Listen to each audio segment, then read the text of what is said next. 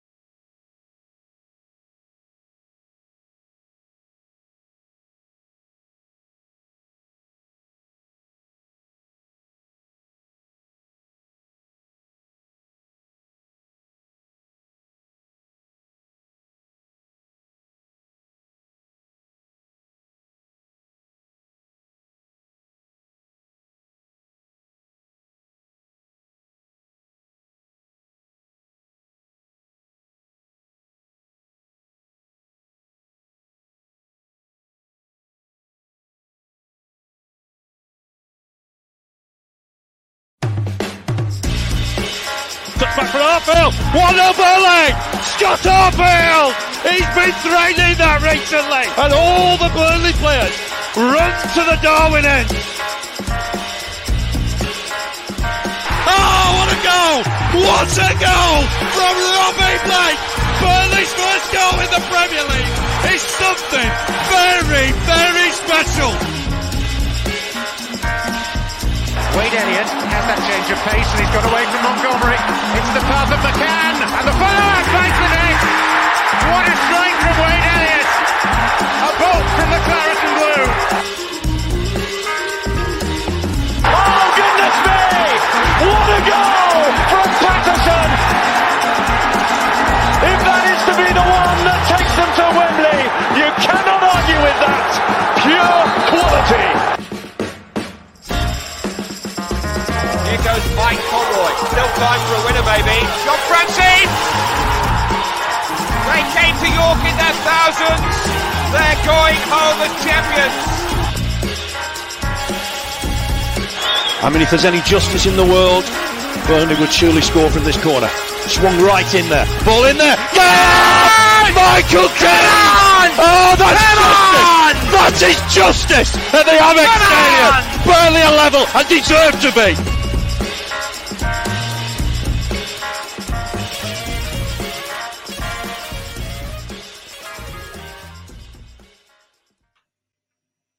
Hello, everyone, and welcome back to the latest episode of the Turfcast podcast, full time show with me, Joe Redmond, after another win for the Clarets. What is it now? Nine league wins in a row or something? If I'm wrong, it's just because I can't, I just can't keep up with how many times we win, even when uh, it's something. Well, I've got three guests waiting, so we're pretty we're pretty well on guests today. Um, but even when this team look like they're going to get beat, they they turn it round and they win. And as one of the guests on Twitter always says, Neil, he says this team just do not know when they are beaten, and that is spot on. They just do not know when they were beaten. Coventry, first half, were playing so badly. It looked like they or they created a couple of chances. Big Victor scored at the end of the second uh, end of the sorry the beginning of the second half. Um, but we just we just pulled through. We just pulled through yesterday, one 0 down quite early after a poor bit of poor defending, potentially a push on Charlie Taylor, um, but some poor defending uh, for the corner. Uh, didn't learn the lesson from the one just beforehand because obviously Cullen cleared it off the line.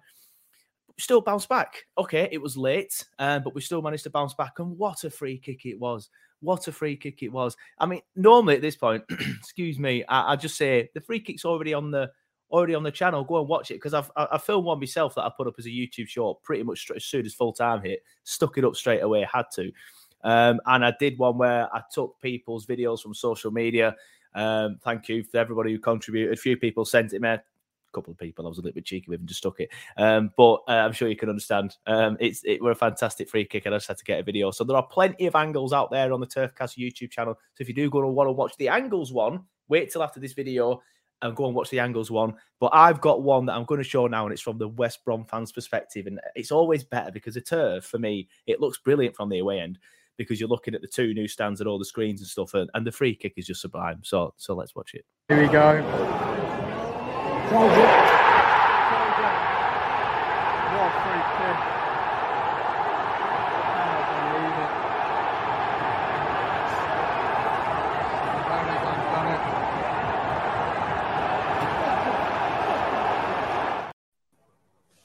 Yeah, so there it is, and I've brought the lads in as well. How we doing? Um, we'll go in screen order. Sean, how you doing, mate? You all right? Yeah, not too bad, thanks you. Yeah, good, mate. Good, mate. Sam, good to see you. I didn't think you were coming. I'm here as always.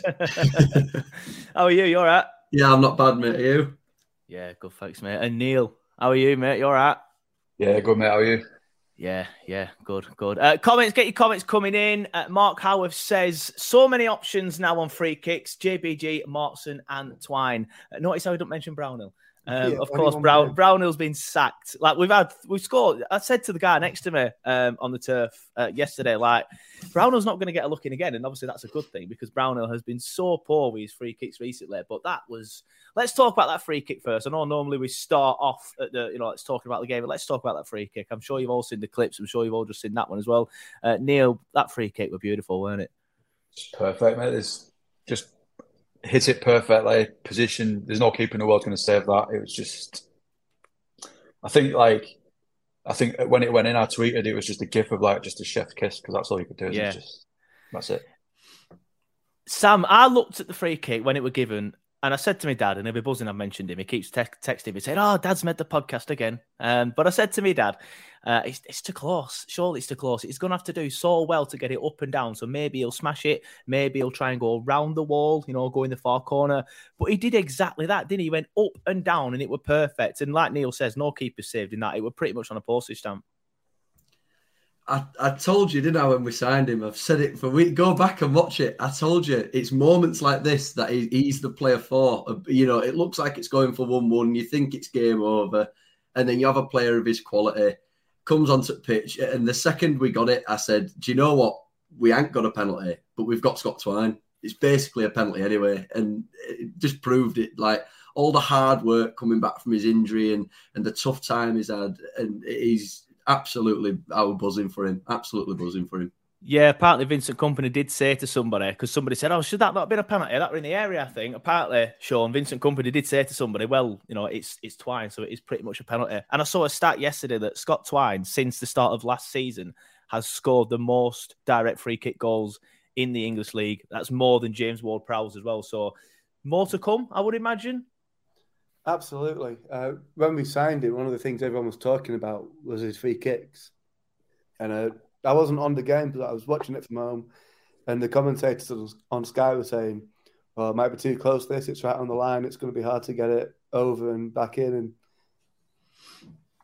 I've never, obviously, it's the first time we've really seen him as a Burnley fan, apart from the odd minutes here or there, that free kick Yeah. at Huddersfield on the opening day. But from everything I've heard, I was thinking, well, you know, let's see what the boy's about. But yeah, chef's kiss. You just Yeah. can't. It's an unbelievable. free kick. It's better It was such a good goal. I, I I probably will show it again at the end, but um, like I said, there's plenty of videos on social media, not just mine. Other channels have it up. Loads of them. Just search Twitter Claret says everybody knows what to do. Um, but let's start and talk about the game. Sean, I'll come to you first. Um, first five minutes, I thought we started quite well actually, um, up until they got them two corners. Then, of course, you know, one of them corners went in.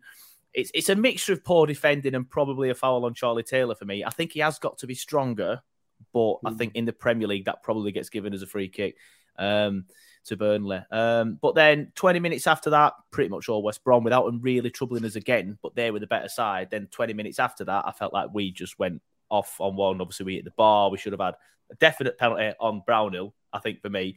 Um, we'll discuss all of them individually in a bit, but then obviously the Tella one, I think I, I was shouting. I'm not gonna lie, I was like, "What are you doing, ref?" I said, "Play a pen." It, it, uh, it's not a pen. Um, but then the Browner one should have been given. Then second half, we just came out and murdered them, didn't we, Sean? So, um, what are your thoughts on the game?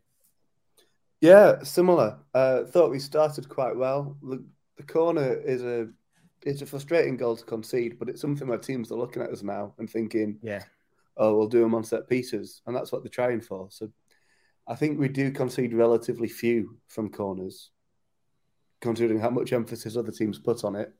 yeah, Um, yeah, it, I guess it could be argued it was poor defending, but equally, I, I don't know what else we could have done. Really, that that guy just he wanted it, and no one was stopping him. Yeah. Uh, fair enough, fair enough. Um, but obviously we bounced back, didn't we? Um, Sam second half, well, second half of the first half were the better side. Hit the bar, should have had a pen, and then second half absolutely battered them. As Andrew Blythe says there in the comments, absolutely battered them second half. Well deserved win.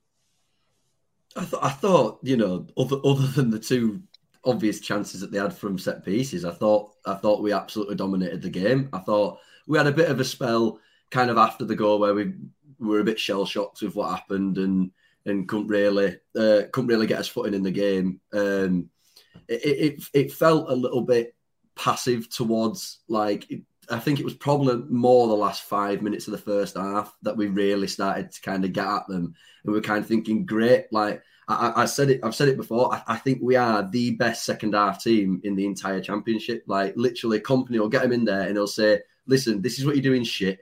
This is what you need to sort out. Crack on in second half."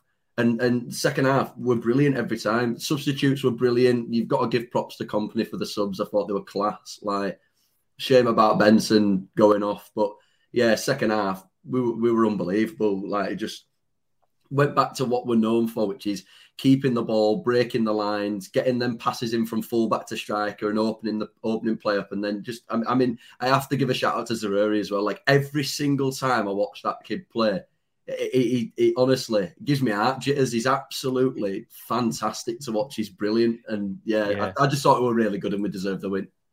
Yeah, definitely. Neil, um, obviously there was the Barnes incident as well, which I've missed. So thank you for Chris to pointing that out. That's one of them. Like we, we've seen it, and he looks in line, doesn't he? So it, it's one of them could have that could have easily gone either way. But we obviously in the championship, you don't have the benefit of the lines and all that sort of stuff because there's no VAR. I looked at that and thought five years ago that's probably given as a goal. Um, but I think now if the lines are drawn, that may just be offside as well. But it- obviously we don't have the benefit of the line, so it could have easily been onside. But of course, Neil, uh, your thoughts on the game? Uh, anything different to add that the boys have already added? No, he said, exactly just then. I was going to say that our second halves, we seem to be second halves, and Kompany's in-game management is absolutely superb. We've, I think we first saw it at Sunderland when he changed things really early because it wasn't working, Yeah. and he he does that now. Um, he, he he's very quick at adapting and realizing something's not working and tweaking and changing it. So his in-game management is superb, and that's why I think we are strong sort of finishers in the second half. yeah, Um, yeah. I, I, I, and Sam, you said the other week, didn't you? Like, um, if we're playing poorly in the first half, you are quite calm about it. You don't get carried away. Uh, I wish I had that sort of like what calmness about me because I still get, for God's sake, another bad performance here for the first twenty minutes anyway. Uh, but you seem to be like, oh, I'm just confident that we'll come back back out in the second half and batter batter him, and that's exactly what we did again. it's it's just it's watching Burnley for so many years, like, and then watching them in the Premier League, and then nothing changing and all that type of stuff. And then this season, I was exactly the same right at the start. You know, like when it wasn't totally clicking, and I remember being in games thinking, change something, do something, and Yeah, we still had to realize Kompany's still a young manager. Like he's still learning the trade as he's going. He's never been in the championship. And now i think he's got to a point where you know I, I, and I, I hate to say it because I, I don't like to i don't like to jump the gun but we are the best team in the championship. We've got the best manager and we've got some of the best players. Like and we are playing like that. We're playing like Yeah. that team. We, we are that narrative we're backing it up week in week out. So us as fans I've got to a point where I'm just trying to enjoy it now. Like, you know, who know if we do get promoted, who knows what it'll be like? We could be going and getting stuffed every week. But I, I, I have enjoyed this championship season so much, and I'm just going to keep enjoying it because it's brilliant.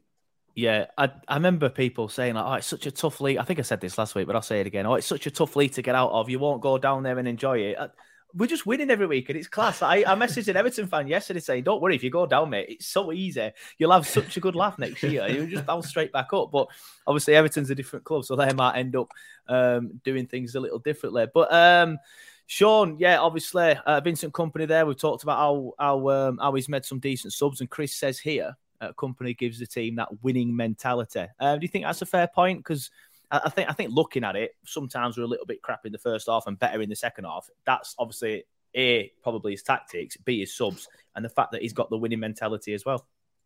Yeah, I totally agree. And also, I think you know sometimes when we say we're we're crap in the first half, that's being judged against a really high bar that we've set for ourselves. Yeah, true. Um, and if you compare it to, I'm not someone to crap on what's come before because what Dyche did was brilliant. But if you compare a crap Kompany first half to a crap Dyche first half, the difference is we're not 3 0 down. Yeah. That we might be crap, but we're still in the game. Yeah. I mean, I mean, we'll see where we are next season, but I don't want to worry too much about that yet. I just, I just like, like we said, I just, I just yeah. want to. I'm just, just enjoy this year. It's yeah, nice to enjoy the season, and, and again, Again, my dad, he'll, he'll, send me two texts now. Um, my dad, um, he's he's like, honestly, I don't think we'll win the Prem next season. All right, calm down. I think we'll do really well. you know, might get Europe again. I'm like, oh, well, I, I hope so. I, I, don't think we'll struggle, you know. No, I, honestly, I, I, don't. There's a lot of there's a lot of shit in that Premier League. I think. I mean, we beat Bournemouth. Definitely. I know it wasn't yeah. their full stream, but we beat Bournemouth. We gave Man United a decent game at Old Trafford. Mm. And there's a lot of shit in that team. I mean, Liverpool, Chelsea were poor. I, I would have fancied us yesterday against one of them. Yeah, definitely. Uh, Researcher keeps asking me about uh, Foster. We'll talk about that later. Uh, once we're talking about the game, I've seen a couple of questions uh, about strikers and stuff. So we will talk about Foster later in the show. We're probably aim for around 45 minutes um, this week. Uh, who knows if we get chatting well, um, might end up going a little bit over. But I want to talk about the penalty incidents. Um, and I'll go through each and every single one of you, ask about your penalties and what you thought. Personally, I thought the Barnes one, it's weird, the Barnes one. I've not seen it again because I've not seen a replay of it. They've not shown it on any of the on any of the replays that I've watched anyway. But at the time, I didn't think it was a penalty. The first Barnes one, thought it was a little bit innocuous. Kind of look, you know, like how Barnes does the thing where he looks for it. I, th- I think he's doing that. Um, so Do you not think like, mm. that's why we didn't get it? Do you not think he's probably a yeah. little bit boy cries wolf now? Yeah, probably, he's got his probably. reputation now. yeah. yeah. Yeah, uh, but I don't mm. think that one was, so I'm going for no on that one. Uh, second one, I don't. When Furlong goes through Brownhill, I don't understand. Like it's, it's, it's, his name's Furlong and he's acting like a horse, just going through the back of somebody. It's just ridiculous. I don't, I don't understand how that isn't a penalty. That ref was so bad, in my opinion. He was, was terrible, and I don't understand how that isn't a penalty. But that one for me was a penalty. Uh, and then the yeah, Tella one. I got some stick yesterday of saying it's a dive. We all know it's. I stand by the fact that I think he's dive. I, I think the reason why he doesn't appeal is because he realizes how stupid he looks after he's dived. In my opinion, I, I, think I think he's for as soon as he's gone down, he's for that was stupid. Why have I done that, you dickhead? Why don't you just shoot? Um, that's why I don't think he appeals. So I'm going for first one, no penalty. Second one, penalty. Third one, no penalty. I'll start with you, Sean. We'll go in screen order again. What are your thoughts on the three different decisions? So um, I'm in a, a group chat with a Leeds fan and a Newcastle fan, and during the game, I was I don't know how much they enjoyed it, but I was basically providing a live commentary on every refereeing decision happening. yeah. And uh, with that first Barnes one, I was going absolutely ballistic. I've not seen it again since Friday night, but I did see a couple of replays at the time. And for me, you know, his legs caught between the defender's two legs. And I think if that's in the Premier League and there's VAR, I think it would get given. Maybe not because it's Ashley Barnes, but another player yeah. getting the leg caught like that, I think it would get given by VAR. Yeah. Uh, the, Brownhill one for me is Stonewall. It's just uh, I can't understand. A clear penalty. I don't know how the referee. This referee's come down from the Premier League and he's getting decisions like that wrong, and it's yeah. just it speaks to the poor standard of refereeing in England. Um, and then the third one, Tella. Uh, at the time, I thought penalty looking at the replays, he probably has gone down too easy. He's probably looking for it.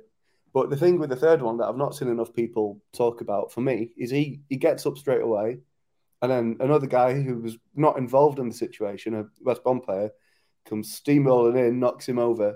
Yeah, like that's violent conduct. That's at least a yellow yeah. card. Yeah, it, it, should have been a red. That's the point. Yeah, yeah. we don't we're not really spoken about that too much, have we? But um, yeah, that should have been a red. Uh, Sam, we'll go to you. Your thoughts on the three penalty incidents? Uh, first one, I, I can see where you're coming from, but it's just Barnes, and it? Like he just lo- he just loves throwing different parts of his body at different places, and and for it's just his it's his bread and butter. Like I'd I'd love to say that I think it wasn't, and I I, I do agree that in the Premier League there is more chance of it being a, a penalty, but for me it wasn't. Um, I mean Brownells. I mean. I, I- I- that's that's a disgrace, isn't it? Come on. I mean, the guy he's just he's just stood there and he's just gone straight for the back of him. And I, I, I do think part of the reason as to why it wasn't given was because he's come through the back of him two minutes before he just got a yellow card down off Furlong. So Yeah. if you give that penalty, that's his fifth foul already in the first half. You have to give a red card. And I think the referee maybe just thought, okay, it. it. might have been a penalty, but I, I, I can't give a red. I, I don't want to give a red card so quickly after the yellow card. I, I, personally, I think that would be the reason. The third one, I completely agree. I, I do think Tella went down with the intention of just thinking, oh bollocks, yeah, yeah, maybe I should get up. So he gets up, but if you don't, if you don't do the whole turning round, shoving your hands up in air and going, oh, it's a penalty, it's a penalty. To me, I don't understand where that reaction comes from. And Molumby should have had a red card, and that should be a penalty because Yeah. you can't just run over to somebody like JBL and give him a clothesline from hell. Like that doesn't make any sense. like like that that is literally just that that that's a mm. red card and a penalty. And talking on Jarred Gillett, I said I've said it so many times. Every single time he referees a game, he's a referee from the A League in Australia, come over to help the Premier League with VAR. He does about 15 VAR games per season and he referees about five games. And there's a reason he's shit. He misses every foul. he gives terrible, he, he gives cards away for nothing. He, he- he picks a team that he likes based on, oh, I, I like the colour of the strip. And then he follows that team all game. We had nothing that first half. That from Brownell's penalty, the ball came back to Matterson. He takes a touch, he gets fouled, and then they go up the other end and nearly score with DK. And I'm thinking that that, that whole phase of play, he got everything wrong. So Mhm. yeah, fed up of him. Never want him to ref again. Yeah, fair enough. Um, I, I love it. I love it when you go on a rant like that. Um, Neil, your thoughts on, on, on all the uh, individual ones, individual penalty appeals?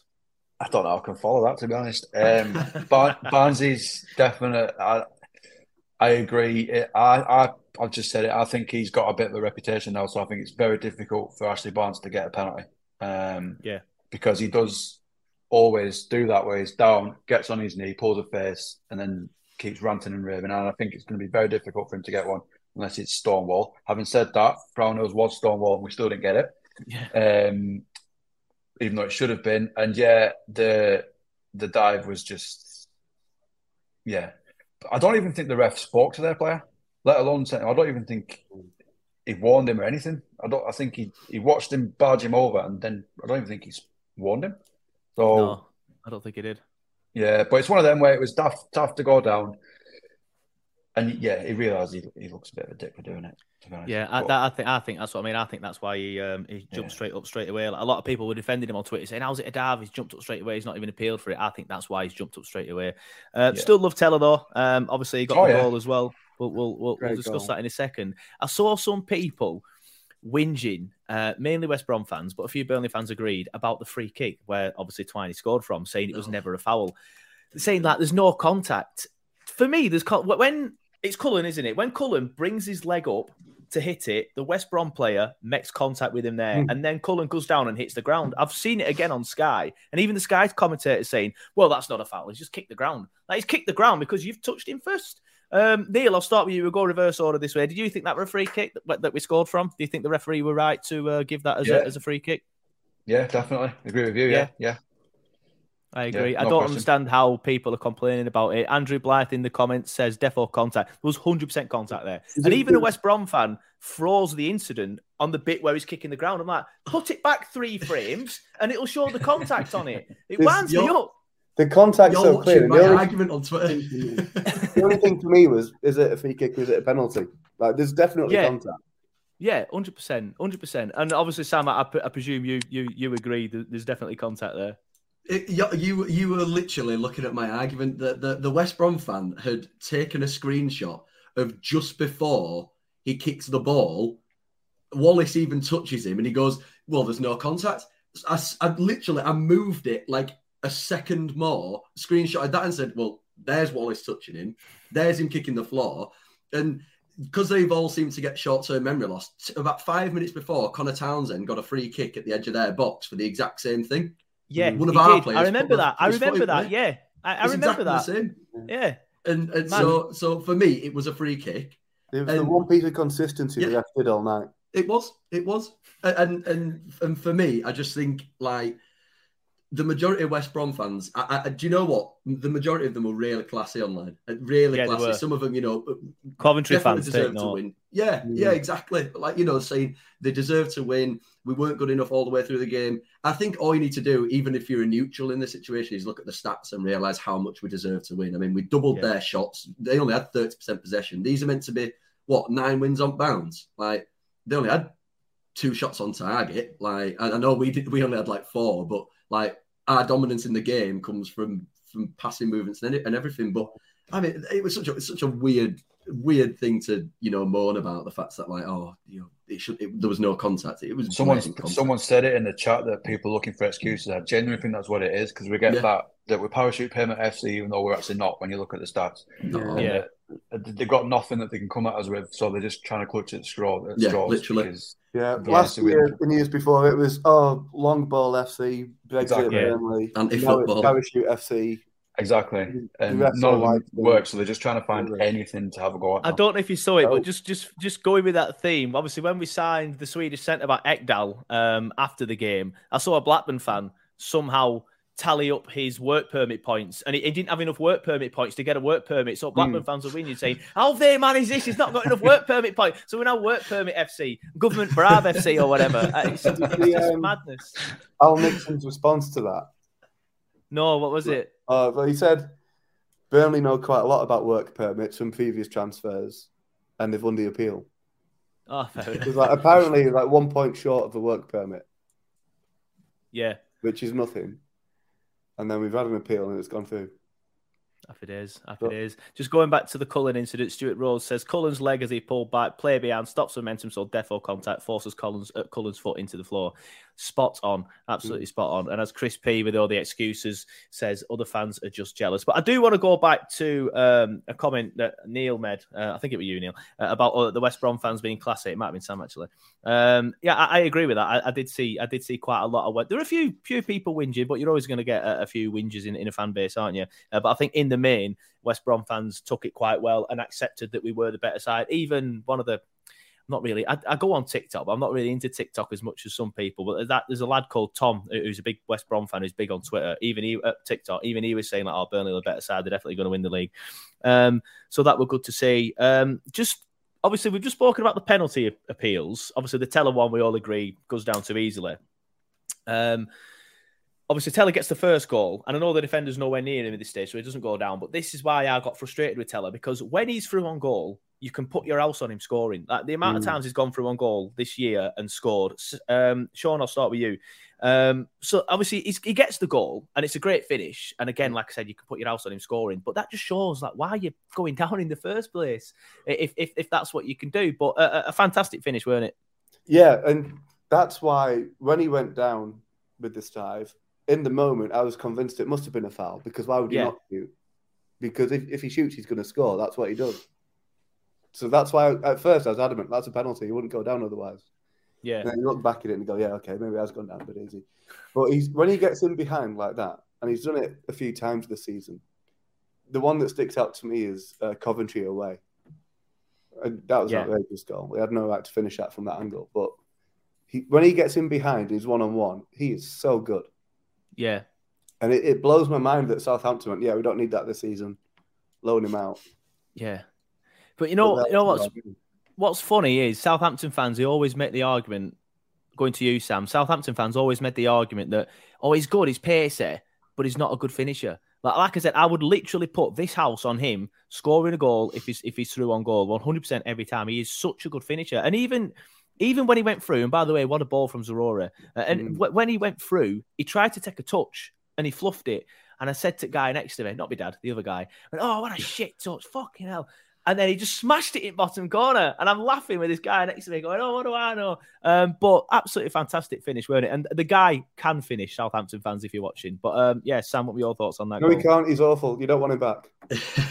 yeah, yeah. The thing is, I, I, I said this two or three weeks ago. If you're Nathan Tella, why would you go back? You got told at the start of the season, after playing well through lockdown and getting a couple of games last season, you got told you're not good enough to play in the Premier League right now. You need to come down to the Championship, and there's no wonder he's smashing it. I I, I bring it up to you, don't I, all time, Joe? Like that game that he played against Arsenal in lockdown, he absolutely tore him apart. You knew that there was a player in there. So for them mm. to send him down into the Championship and and turn around and be like, "Oh, you're not good enough for Premier League," I think to him in his head he'll be thinking, "Burnley have given me this opportunity. They could be getting into the Premier League." If Southampton come down and we go up, we offer 15 million quid. He's looking at no other team other than us. He loves playing for us. He absolutely loves it. And Yeah, you can tell.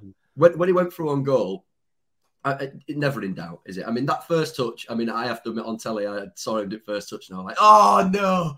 And then and then absolutely pings it bottom corner. It was a brilliant finish, but um, I, I would say on on Tella being in that position, I thought throughout the game, loads of people were saying it was really harsh on Barnes, him getting brought off. I don't think like the reason why we only had like three shots in the first half is because in order to get Ashley Barnes a chance, every you have to get the ball to the byline and put the ball into Yeah. the box.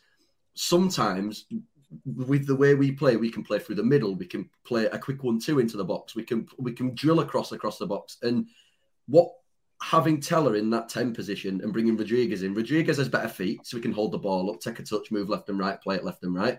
And Tella has the ability to get in behind, spin off J Rod, and, and almost them to interchange between nine and ten themselves.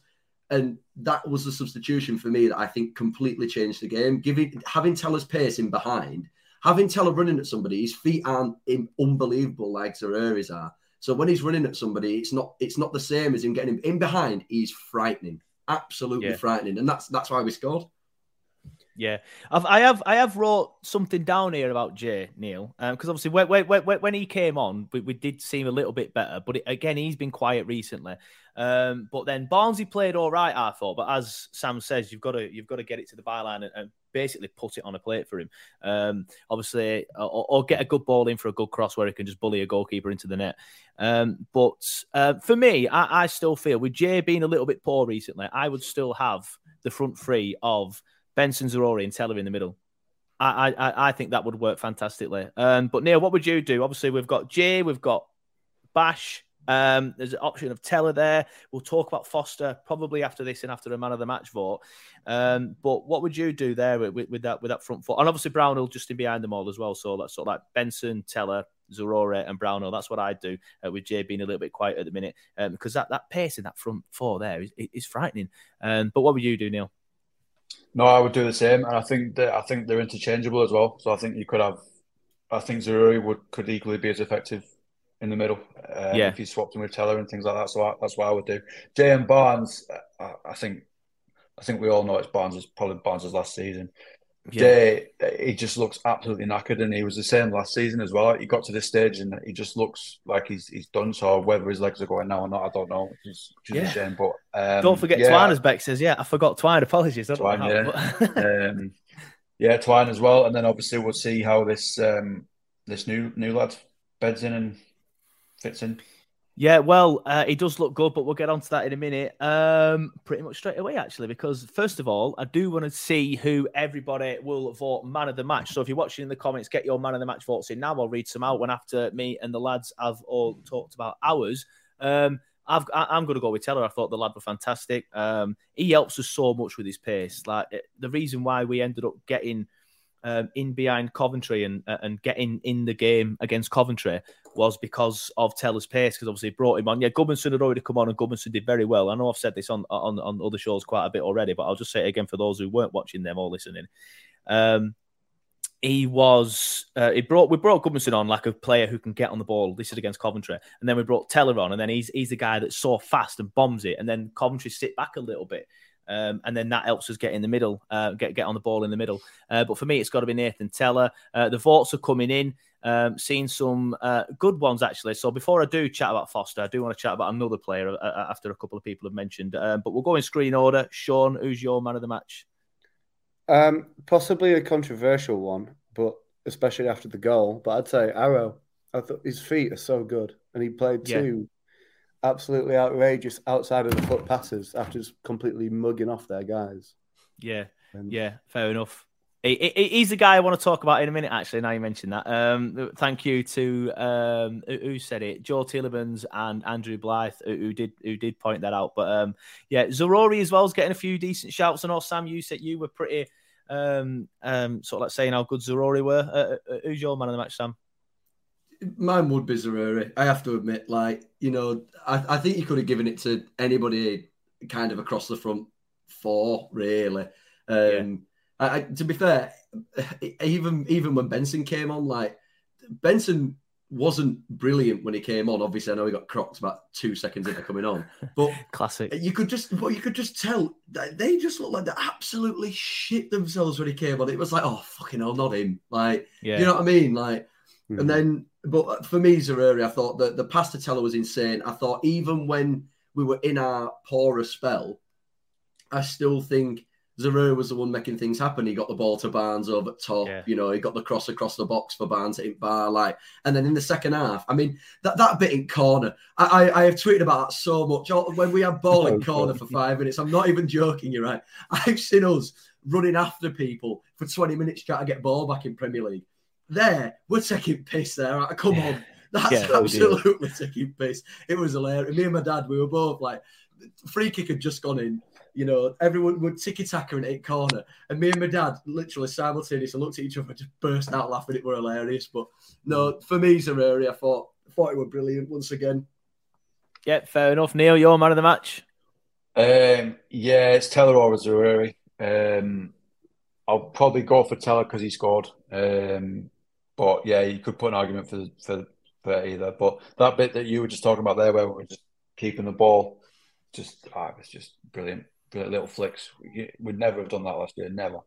No, not in a million years. Um, we'd have done that last year. Um, the votes are coming in quite heavily. Um, Joe Tillman says Muric. Andrew Blythe says Muric. Um, Kurt Lehman says Cullen. Uh, Paul Holt says Tella. Uh, Alan says Zaroury. Chris says Zaroury. Simon Ed says Zaroury. Uh, OG LOC uh, also says Zaroury. Um, radio stuff. Cullen, uh, Harry talks about Muric. Uh, Chris P says even Bastien was decent in that game. Yeah, he played well. Uh, Stuart Rose says Muric. Um, but yeah, I do want to chat about Muric because I, I think I think we've gone full circle with Muric now. I, I think even the there's a there's a little lad bit. I say little lad. I think he's about twelve. He still whinges like mad about Muric. So I think there is people um, that still don't see what he brings. But um, their manager, Carlos Corberan, afterwards, he said it's so, it's so difficult to press Burnley because all they do will get it back to to Muric, who then plays a blinding pass, and then they're in behind again, like they've broken the line. So Muric offers us so much, and and I'm I'm I'm glad to see a lot of people in the comments actually say Muric because it, got so much stick early in the season. Some of it was relatively justified. He did some silly things like coming out against Wigan and giving a penalty away sillily. Um, is sillily even a word? I don't think it is. Um, but um, the fact that he's now getting compliments of other managers as well. Neil, I'll start with you. Just shows how how well he's doing, especially with his feet. Yeah, no, he's a great keeper. I've I've I've rated him all season. I think people's problem with him at the start is that he's very different to what we had previously. Yeah. Um, but uh, for me, he's different in a positive way because because of his distribution and the fact that he can play a good pass, it's, it allows us to play the style of football that we are playing.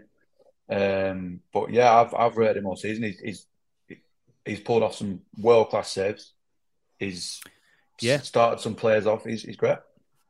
Yeah, and as Chris P says, Sam, we need to stop comparing Pope and Muric. That's basically what Neil you started off with, isn't it? They're very Yeah, different yeah. types of goalkeepers, and that couldn't Yeah. be any further from. Uh, sorry, that couldn't be more spot on. Um, yes, Nick Pope yesterday. Don't get me wrong, and he was class for us, and, he, and he's being class for Newcastle. Made a fantastic save yesterday against Palace, Right, but there's so- no way we'll be able to play the way that we do now with Nick Pope. So, Sam, your thoughts on Muric and how, how well he started doing?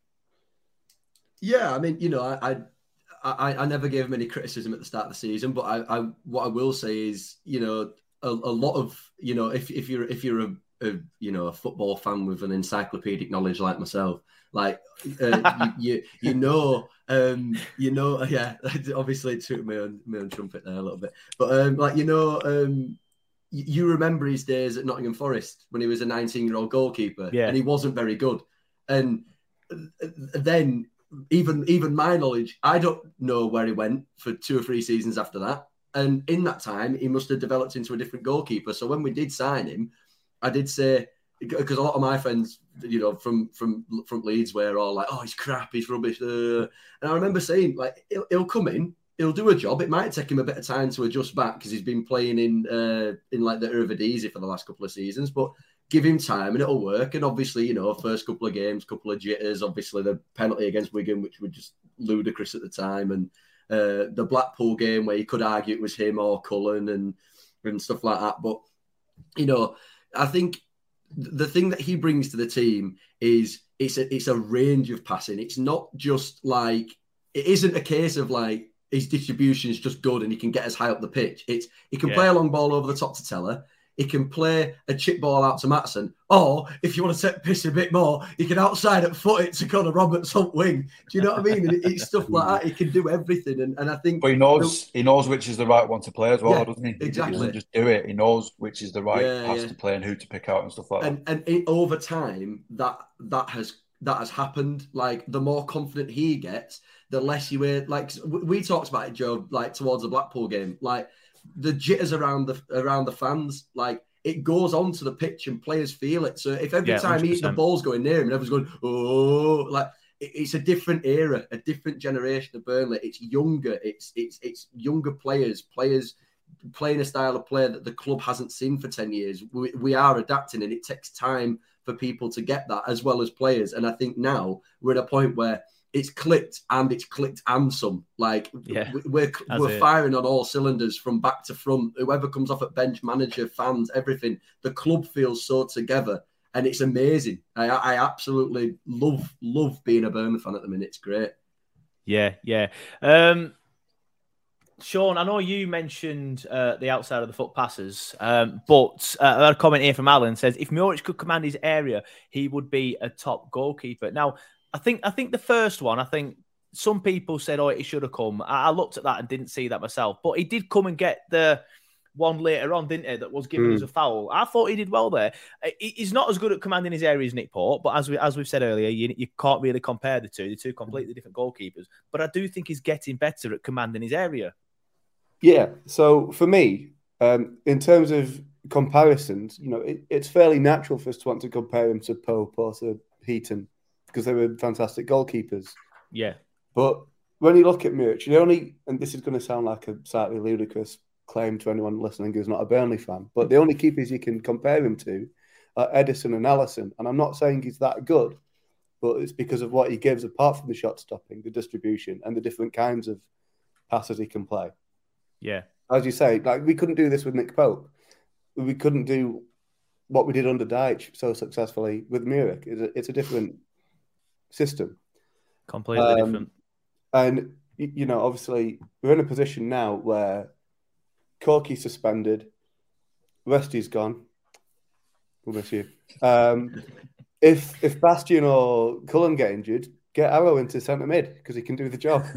honestly, honestly, he'll, he'll do a better job than what Dale Stephens could do. He's a better passer of the ball than Dale Stephens. 100%. 100%. 100%. Uh, one thing I always like to do, especially now, is bringing the league table. Now, look at that. I'll, I'll, I'll zoom in a little bit, actually, um, for those watching on the live stream. Uh, but we are currently, obviously, I've zooming in too much. Uh, currently, obviously, top of the league uh, on 62 points. We have a five point gap to Sheffield United in second on 57 points. And Middlesbrough have just gone 1 0 down against Sunderland. Mm. So that has helped us. That has helped us. Um, so oh, what's that maths? 18 points gap to third. Is that is that right? I was never good at maths, but we're we're on 62. They're on 44. So I'm pretty sure it's currently 18. That might change if, if Middlesbrough come from behind in their local derby game against Sunderland. But as it stands right now, we are 18 points clear of third. The worst it can be at this stage of the season, if Middlesbrough come back and win, is be 17 points. How good does that look? Again, I'll go in screen order. Sean, how good does that look? I spent most of yesterday looking at the league table. It's just mesmerizing. It's so good. And I was looking Beautiful. at, you know, below us and what's going on. And obviously, we've got this huge gap. Uh, the gap between us and third is bigger than the gap between third and relegation, I think. Is it? I believe so. And, you know, yeah, I saw a stat teams- with that. teams down to 15th that could still get in the playoffs. They're still in the fight. So you've got more than half of the division fighting for the playoffs. And then you've got us and Sheffield United just riding off into the Premier League sunset. And I don't like to talk early, but I'll say it, we're going up. Yeah. I mean, that's exactly how we're going to start my conversation with Neil. Neil, we're going up, aren't we? We are. Um, yeah, we are. I mean, the goal. It's the goals. Look at the goal scored as well. It's unbelievable, isn't it? It's just ridiculous, Um, isn't it? We are. It's essentially a, a league of two that's split in two, isn't it? There's us and Sheffield United, and then there's the rest of them. Um, Yeah. um, and like you just said there, the gap for anyone from sort of pretty much relegation to to third can can reach the playoffs, and then there's Sheffield United and us who are just miles ahead. But yeah, we are going up. Um, as much as I've loved it in the Championship, I sort of wish. I think. Well, I think we'll do all right in the Premier League, but I sort of wish we could win the league and stay in it. Yeah, Um, I, I, I get that, yeah. Bob. um, I don't want VAR. I don't want all that diva behaviour in the Premier League. But um, we need to get back up, don't we? So looks like we are doing.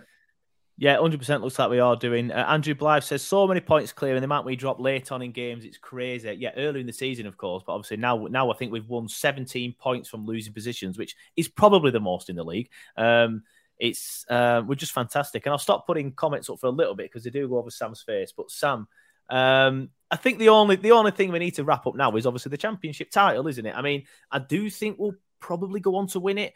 Um, but it's it's one of them. Like I'm, not overly asked if we do. I, w- I would like to win it, obviously, but I, I I do think we would win it. Sheffield United, they apparently didn't play great against Hull uh, on Friday night as well. I've I've not seen it. I'm just going off what I've seen off, off on Twitter from Sheffield United and Hull fans. Um, so that's why I'm basing that on on we will probably go and um and win the league. And I think they dropped points at QPR, didn't they? Uh, scored a very late goal to get a win. Um, was they're looking like at the minute, you know, they keep dropping points here and there. Whereas we- we're just steamrolling through everybody that we play. So that's why I think we will win the league. Sam, what are you thinking? Do you think we'll win the league? Uh, yeah. Yeah. yeah, I do. Yeah. I mean, you know, the second half of the season is always much harder. Uh, like I said last week, teams that at the start of the year didn't have a good enough manager, teams weren't playing well enough, like Norwich's and teams like that, you know, they uh, they've now got a bit of stability back, same as like a team with West Brom, but in saying that, you know, a team gets stability, a team does you can do anything, and we still just can't be stopped because we. And my main thing for for the Premier League, if if we are to get there, like I said, I don't want to like totally, you know, oh we're going straight there, but um, the the main thing is have a budget, spend the budget well, bring in young, exciting players but don't do it like Southampton have done it. Don't go to City and spend 15 million quid on players that have never played senior football before. Go out and buy us three or four really good players. I, I personally think the team that we could go up with only needs, you know, let's say some French league centre midfielder, another centre half. If we can get all the players that we have on loan permanent, like Maatsen and Tella, and then bring in either, you know, a Premier League quality striker, because like we say, like this Lyle, Lyle Foster, he could come in and be unbelievable, but he's still an unknown entity in a way. Yeah. Um, you know, he might he might be championship. He might shut up. He might absolutely tear the championship apart, but in the Premier League, he might not be up there. So I think we could do with another striker. But I think wingers wise was set and all stuff like that. And you know, the best thing that you could do is go and have a look at fourth on that table. Oh my god, they they they said they were pissing league at one point. Bloody hell, their form's awful. They've, they've conceded more goals than they've scored all season. They've got players like Bradley Dack, who's shit. Like honestly, uh, watching them fall out of the playoffs will be hilarious. And the Yeah. fact that the, the league table is only really third to 24th, who are really all, you know, the championship's the best league in the world. Us top two were just like, nah, it's fun, in it? Piece of piss. yeah. Piece of piss. Uh, speaking of them, go on, Neil.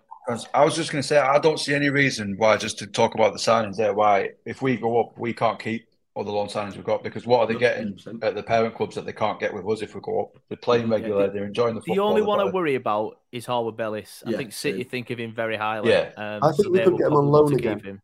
Yeah, Uh, yeah, I think we could get him potentially. another Yeah, year. we mentioned that Yeah. last week, didn't we, Sam? Like if we Yeah, go yeah. up, it's the next level that we could probably loan him again for another season at the Mhm. very least. yeah, definitely. Yeah. I think. I, plus, Yeah. I also think like of the players that we brought in on loan, for me, he like as good as all the other ones are doing. He is the best one. He's he's he's the one that we, we've said this so many times, haven't we? Though I don't know how many times we're going to say it, but he's the one with with, in my opinion, no ceiling. He he could be in England captain. He could win Yeah, Champions agree. Leagues, Premier Leagues. That's what like, I mean. Yeah, I, I think he will be he will be the one that at the end of it has the best career. And There's, and- al- there's always the chance that City, because I don't think he's City ready, but I think there's a chance they might let us have him with a buyback. yeah, yeah, potentially. Yeah, yeah, definitely. potentially.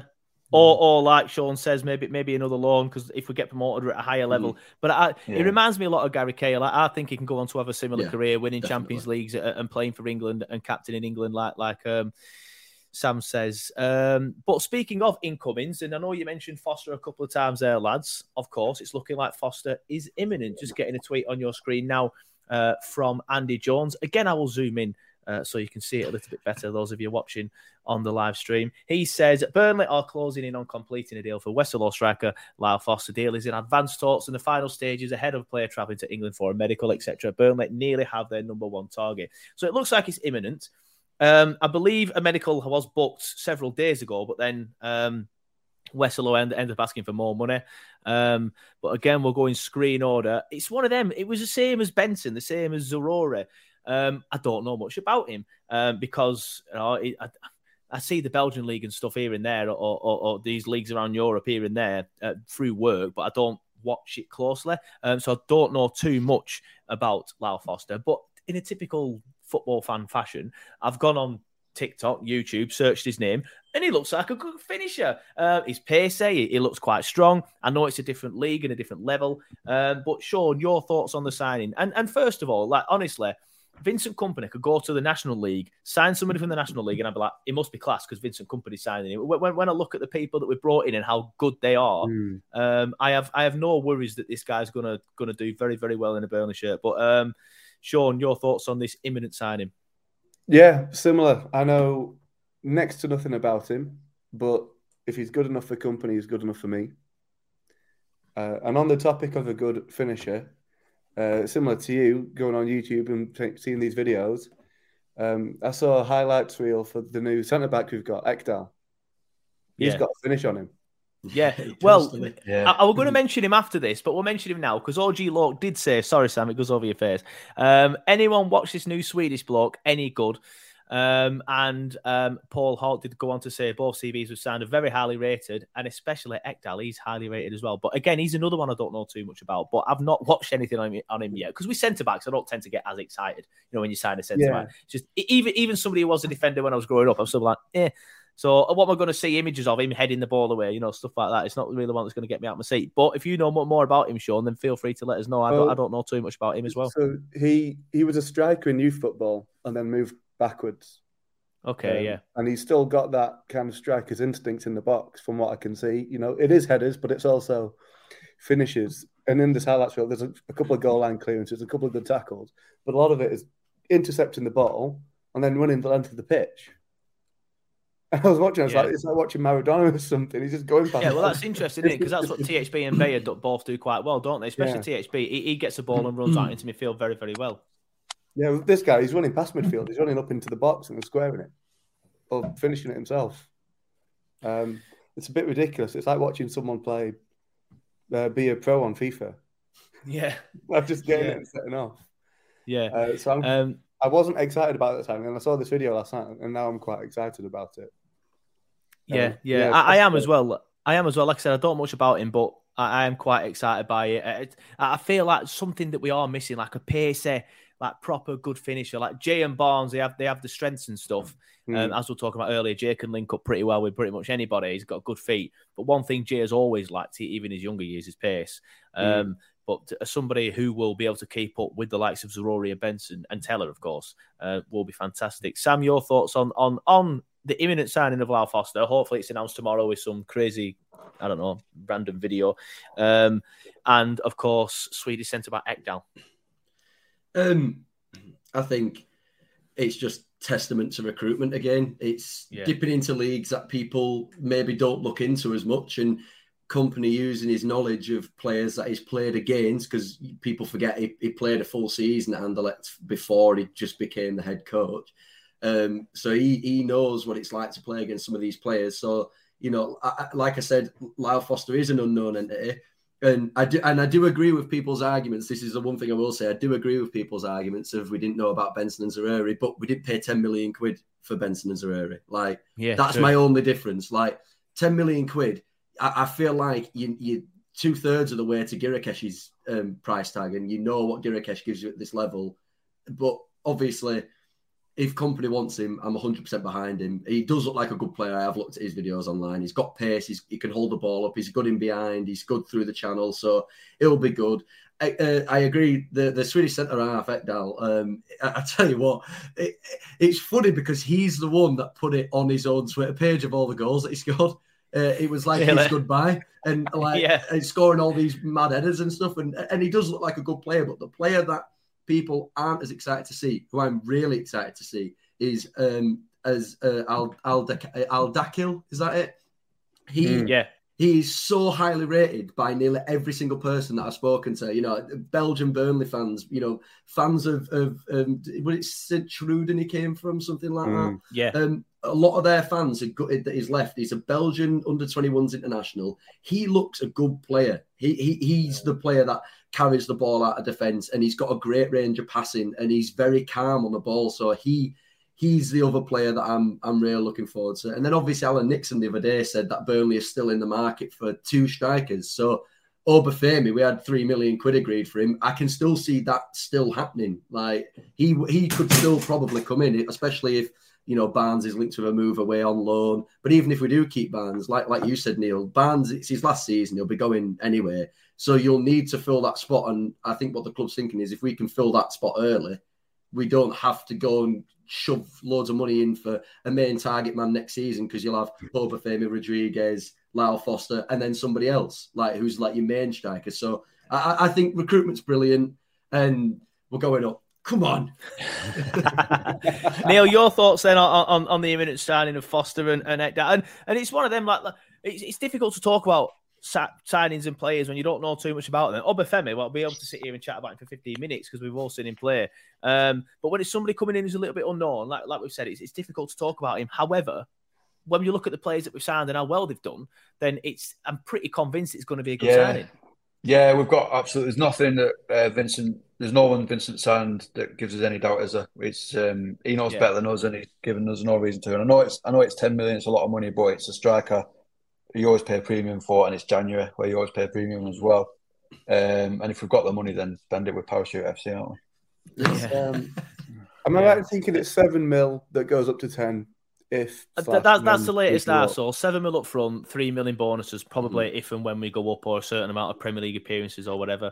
Um, but Harry says, according to Alan Nixon, Swansea keep upping their price tag of Obafemi. That's kind of what Westerlo did, didn't they? But we just bought him anyway, um, because of course we are Parachute Payments FC and we are buying the league, um, which Yeah. is always interesting. Um, it's difficult as well. Uh, I know we talk about this a lot, uh, but Sa- uh, Sam, you were going, and then somebody else as well. Could that somebody else be Weghorst, as Andrew Blythe says? Ah, no. see, listen, like, look, I um, This is why I asked Sam because I know Sam's a Yeah. big fan. if, it, listen, like, if Have you seen if him today, though? Have you seen his Yeah, with- moaning with the about whole Besiktas Besiktas today? training. Honestly, man, The the thing is, never like. I, I, I have to admit that's the side that worries me is is the attitude side. But yeah, you can it's big. also like in a way, like you could also you know, partially flip that and say that he has high standards, not just for himself but for the people around him. And I have I have to admit, and and, and we talked about it last week, Joe. Like it's it's not a case of. I, I think just Weghorst has a, has, has a bad attitude and he's a terrible footballer, and we don't need him back. It's this current system and how we are as a team and the professionalism that Kompany has and and where we are in the league and where we look like we're going as a club. Weghorst does fit all of that. He, fit, he fits it tenfold. The reason why he didn't work in the last system was because even though we took the piss and said, "Oh, Conor Roberts stayed," because it was really funny when he said, and then Weghorst was like, "You don't put the ball in the box." It's true. We never got fucking ball to him. Like the guy literally had the ball at the halfway line every game, and never really got his chance in front of goal. And the, and the two times that he did get a chance, I mean, he was a shitheader against West Ham, but that finish against Brighton was how he scored half his half his goals in the Bundesliga. He mm. he was never a towering striker that gets off at floor and goes from six foot seven to seven foot three by how much he jumps. He doesn't he doesn't jump like he he's not jump. really known for winning winning headers. I, I do think in this current system, I do think he'd be good, but I also do agree that there is a level of it, has it gone a little bit too far? I think, I think has it all gone far. a bit too far? Yeah. And I, and I, I think do agree with that. I think it's gone too far, and the fact that he's obviously a massive dickhead as well, it doesn't help. um, Neil, um, you, you mentioned something. Then I've not, I've not seen anything. Like you said, he's been whinging today about something. Yeah, he said the standard of training at Besiktas was uh, unacceptable and not his, not his oh. level. But it's like, oh wait, man, you've gone now. What's the point in bringing it up? And and when he leaves United, he'll say the same about them because he'll think he's running yeah. To see, to me, yeah. I think he's got the ego of Messi, but the talent of like Crouch. Genuinely, I really Crouch got 100 goals in Premier League, though. I know Crouch decent in, in, in, his day. I know he did, but he's not Messi, is he? But I, no, I think Weghorst got the ego of Messi and and is probably the ability of Crouch. And that's not a dig at mm. Crouch because I love Crouch, but I think that's probably what it is. Yeah. And um, I just, I don't know.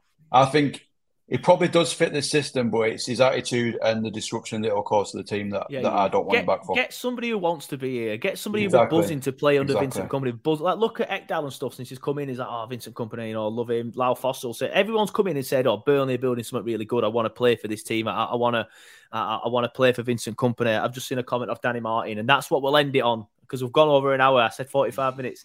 Um, I just think we'll sign somebody new. Uh, and Sam, actually, you need to go to work, don't you? Fucking hell, nearly yeah, I am due to go. Yeah, sorry. I'll wrap one more question and, and, then I'll wrap it up. Promise. Um, um, yeah, just bring someone in who's new, loving laugh, wants to be at Burnley, that sort of vibe. Um, but that's the wrong comment. I nearly pressed the wrong thing. Um, Danny Martin says, "Would oh, anyone take McNeil no. back? I would not what take him back. No." He wouldn't no. get in the team. He would not get in the team right now. We'll go in no. screen order. I've already heard Neil's, so we'll start with Sean. Uh, I was gutted when he left, but Benson, Zaroury, Tella, all better than him, all cheaper than yeah. him. I, I could leave him. Yeah. Yeah. The camera's done that weird thing again, but I'm wrapping up anyway. Hopefully, you can all hear me. Uh, Sam, what would you do?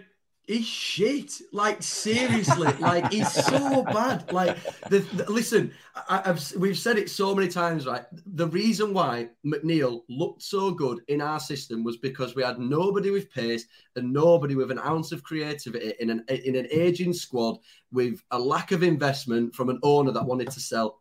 That's where we were at. Now you look at him in a Premier League team, and he's not even the best winger at Everton, who are also shite. Demarai Gray outplays him week in, week out. Alex Iwobi outplays him week in, week out. And he can go to teams lower down in the in the league. And Jack Harrison's better for Leeds. That Jaidon Anthony's better for Bournemouth. He's honestly, he's one-footed, one-dimensional rubbish.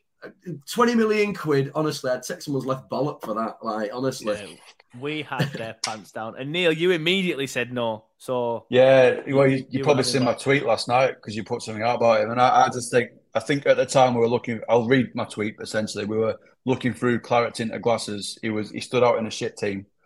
Um, he's predictable, like you just said. He's one footed, um, and I genuinely don't think he's got the work rate to fit in this team because no. he slouches around. He doesn't really run around. He, I think we had their pants down, and um, we've had a few teams pants down. I think because uh, Chris Wood's not exactly set Newcastle on fire. Collins either, so. doesn't seem to be doing very well at Wolves either. Nah, at least he's in his comfort zone now. With with McNeil, yeah. I think there's a, a really good player in there, but we haven't seen it since his breakthrough season, and I don't yeah. know if we ever will see it. His first again. 18 months, he was decent. After yeah. that, everyone's like, "Oh, Dyche coached it out of him." Well, what's the excuse now? Because Lampard is shit under Lampard as well. Lampard couldn't coach a fucking bus though, so Lampard is a dreadful gaffer. Um, Sam, right. I know you need to go to work, so I'll start wrapping it up now. Um, thank you everybody for coming on the show. Thank you to Sean, Sam, and Neil. Oh, Neil, you're not Neil, sorry. Sam, you're the only one with a Burnley page. I'll let you plug it now so people can go and watch it. Uh, yeah, it's the Clarence Roundup page follow on it. No, it's not- don't worry about it. No, uh, Clarence Roundup page on Twitter. Uh, just come over and talk Burnley. I do it every week, and as you say, I say it every week, We'll but I'm going to say it again. I just love We'll to chat. Uh, yeah, so Sean, thanks for coming on, mate. It's good to have you back. It's been a while. Same with you, Neil. Good to have you back. It's been a while. Sam's becoming a regular as well. But thank you to everyone. We've had loads of comments. We're pushing. We've just gone over 150 comments. We've had a lot. It's always been floating up around the 70 mark, 70 live viewers mark. So thank you to everybody for watching. If you joined late and you want to watch the show from the start, as soon as I end this live, it turns into a normal YouTube video after a bit of processing, I think, and then you can watch it again. Or, as Harry says there, let's have a chat. Um, or i- if you prefer the podcast version, I will stick it up on on podcast pretty much straight. I forgot to do it last week until the day after, um, but I will do it pretty much straight. I am starving, so I might go and have some dinner first, and then I'll come back. Um, but thank you everybody for watching. Thank you everybody for coming on the show. Obviously, thank you everybody for commenting. And just before we go, just before we go, I will end it on this. But thank you everybody for watching, and we will see you next time. Here we go.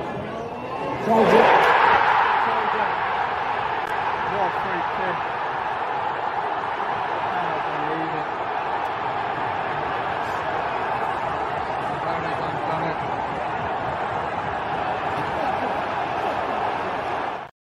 Sports Social Podcast Network.